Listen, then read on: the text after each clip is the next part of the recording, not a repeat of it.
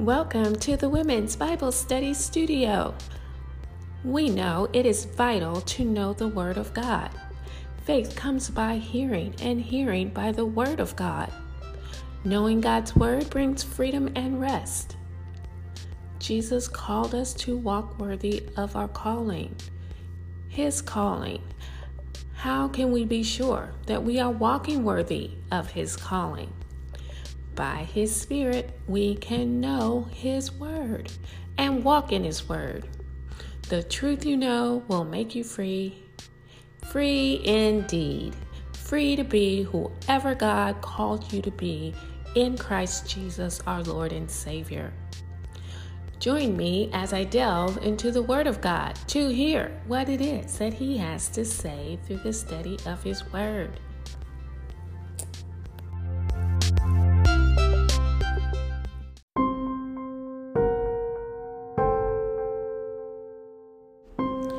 Welcome to the Women's Bible Study Studio. Welcome to this episode. Thank you for listening to this episode about the importance of the life of Jesus' mother, Mary. We can hear Jesus speak to us through the life of Mary, Jesus' mother. What does God say to us in the scripture about his relationship with us through the accounts of Mary's life recorded in the Bible? First, Let's take a moment to pray. Father, thank you for your Spirit who illumines your word and teaches us. Speak to us, Lord, by your Spirit as we take the time to hear what you have to say to us through this account in Scripture. We thank you in advance for speaking to our hearts in Jesus' name. Amen. Well, we can see Mary's devotion to God and her trust in God in the pages of Scripture.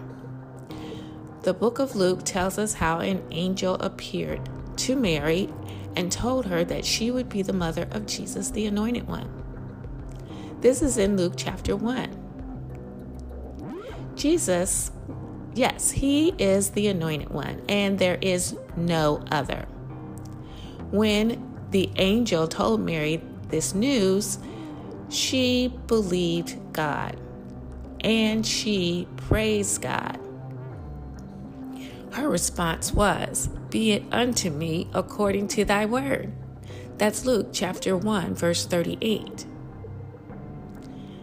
Then the word goes on to say that she said, And blessed is she that believed for there shall be a performance of those things which were told her from the Lord.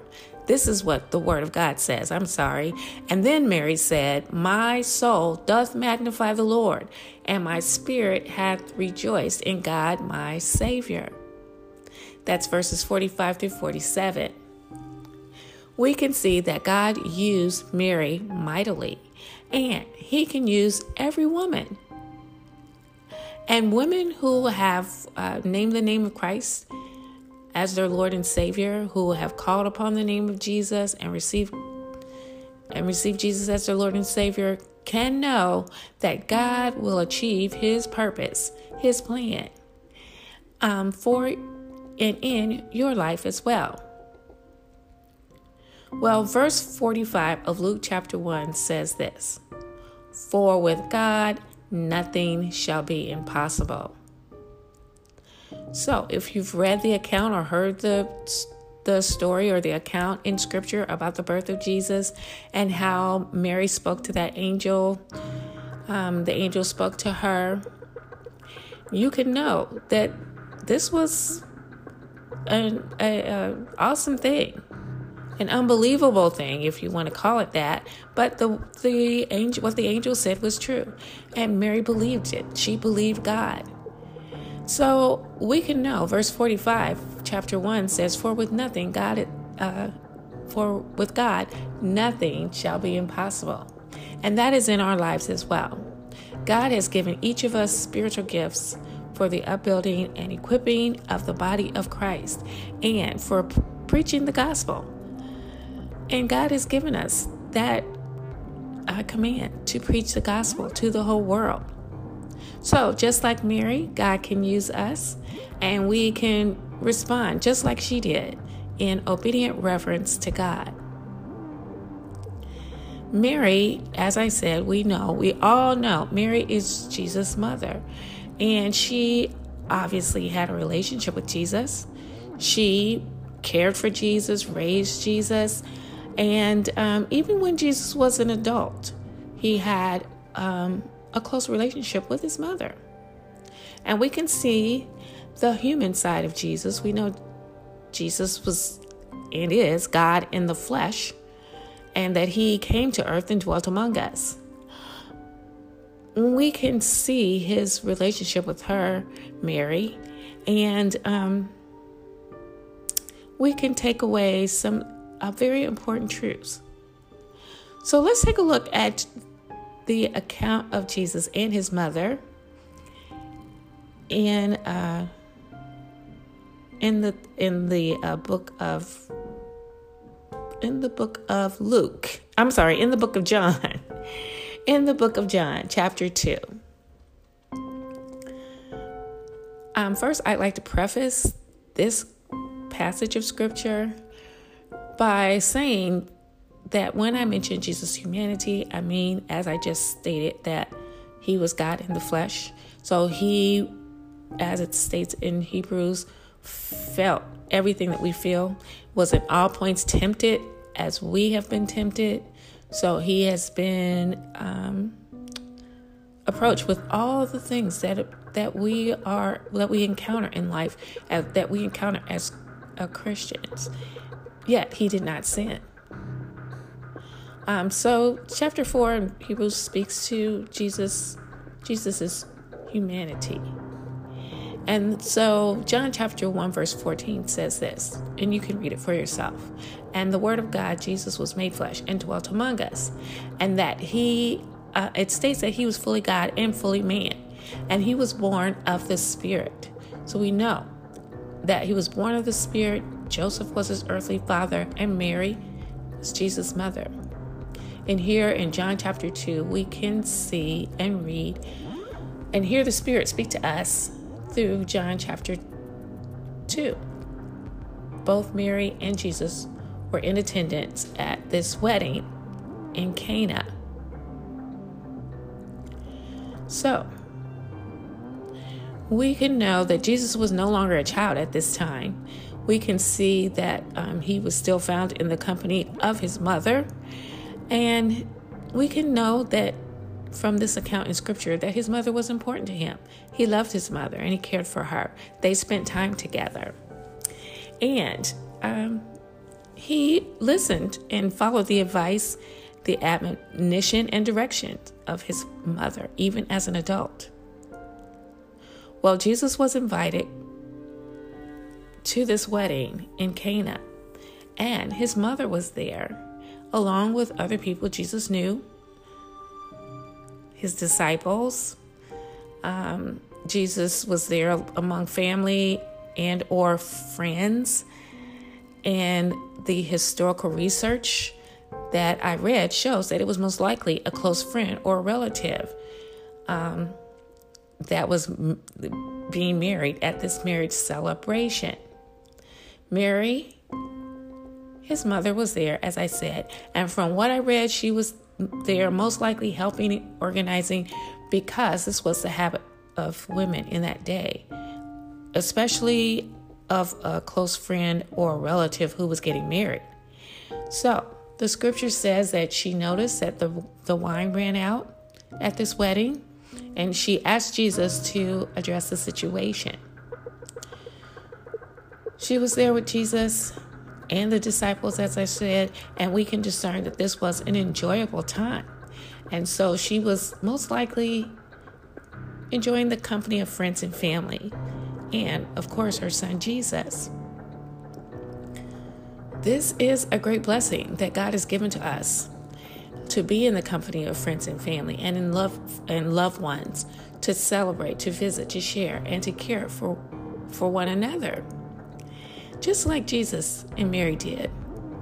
Jesus' relationship with his mother and family members and other people, like the 12 disciples, and Mary Magdalene, Joanna, Lazarus, and his sisters, Martha and Mary, um, is important to us. These are depictions and accounts in scripture that are important to us and that set an example for us how to, to live our lives today. Jesus eventually responded to a, a request Mary made of him to replenish the wine at the wedding. Well, eventually, as I said, he did respond. He didn't know exactly why Mary would ask him of this because it wasn't his time. He said his time had not yet come. So to reveal himself. Um, but eventually he did. He responded. And then he, well, Mary told the attendants to do whatever he asked.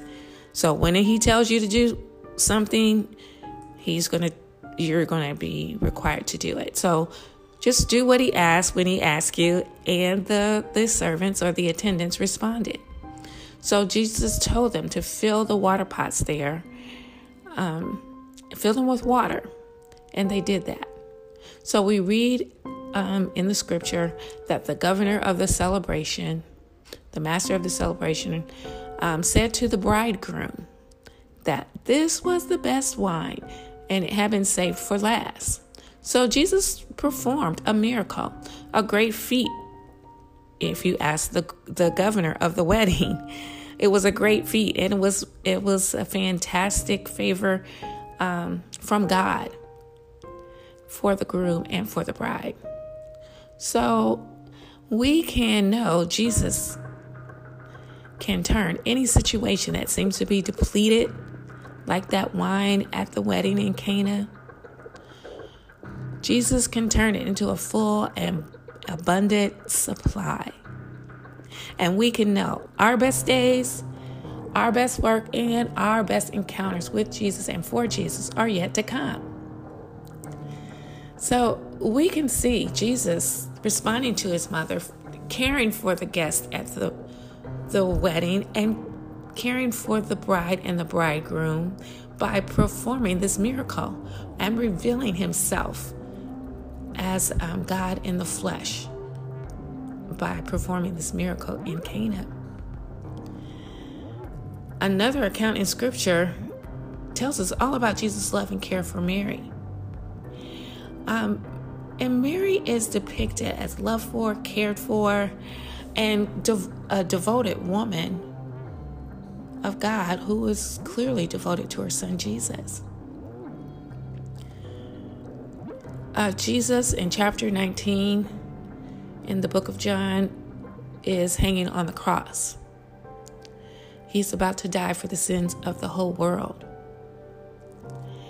And Jesus took the time to make sure and to ask John, who was there at the cross as well, to care for his mother. We see the relationship between Jesus and his mother, and we can know that we have a special relationship. And God created these relationships, and He expects us to be great stewards, to be good stewards of these great relationships that He has given us. Um, Jesus asked John to care for his mother. It may seem like, you know, that's common sense. If you're not going to be here, ask somebody to care for your mother. But we as people need these examples.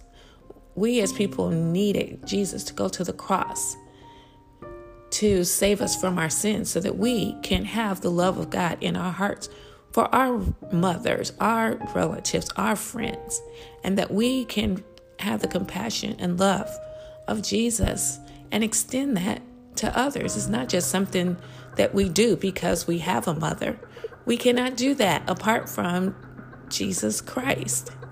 So, the fact that he cared for his mother means we can care and we can be grateful to God that we are not um, subjected to, you know, whatever we could, you know, drum up in our own strength and flesh um, as a relative or, you know, subject our relatives to whatever it is that, you know, we can come up with as far as what we would consider care and concern.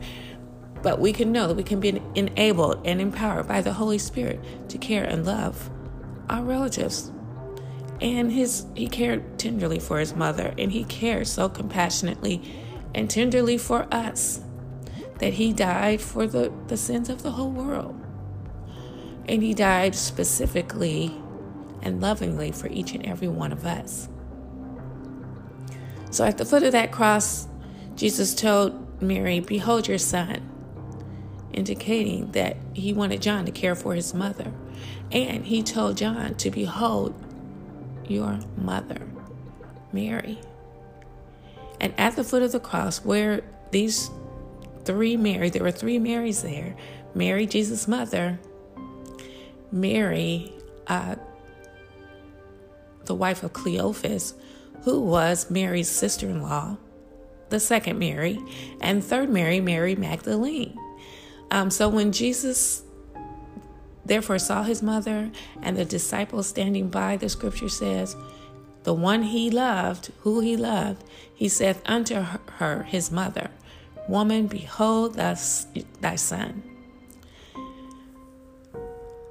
So this is an awesome, um, this is an awesome request Jesus made to uh, John the disciple, and um, he could know that his mother would be well cared for by John. Um, the Bible says that John then decided or took Mary into his care. He decided to care for Mary as if she was his own mother. So Jesus tells us in Matthew chapter 12, 50, chapter 12, verse 50, for whosoever does the will of my Father, that which is in heaven, just like John did, the same is my brother and my sister and my mother. Who is my brother? Who is my sister? Who is my mother? We are. We are Christ's brothers and sisters. We are Jesus' family. And we can emulate Jesus and we can be empowered by Jesus through the Spirit of God to do those things that He would have us to do. So, through Mary's life, we can know God's love for us and His care for us through the depiction and through the account of Mary's life recorded in the pages of the Bible. We can know God's love for us and His care for us, and we can share by emulating the love of Jesus in our relationships and experience great blessings. We can see Jesus' great love for us in the way that he cared for Mary and for John, for the disciples and his other friends. And we can know that Jesus loves us dearly. Jesus said in the Bible, I no longer call you servants, but friends.